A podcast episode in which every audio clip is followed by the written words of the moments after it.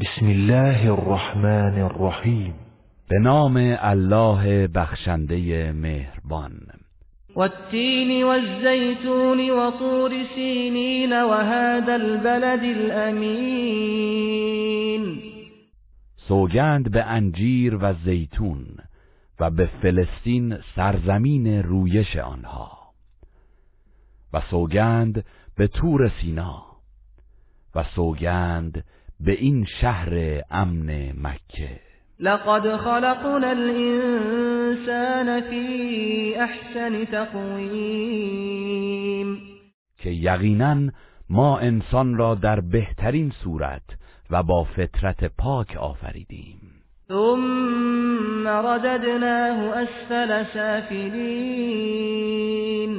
سپس او را که انحراف یافت به پسترین مراحل پستی برگرداندیم.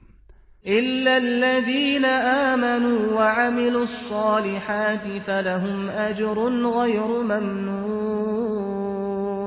مگر کسانی که ایمان آوردند و کارهای شایسته انجام دادند. پس برای آنان پاداشی بیمنت و پایدار است. فما يكذبك بعد بالدين پس ای انسان چه چیزی بعد از این همه دلایل روشن تو را به تکذیب روز جزا وامی دارد؟ الیس الله باحکم الحاکمین. آیا الله بهترین داوران و حاکم مطلق نیست؟ گروه رسانه‌ای حکمت.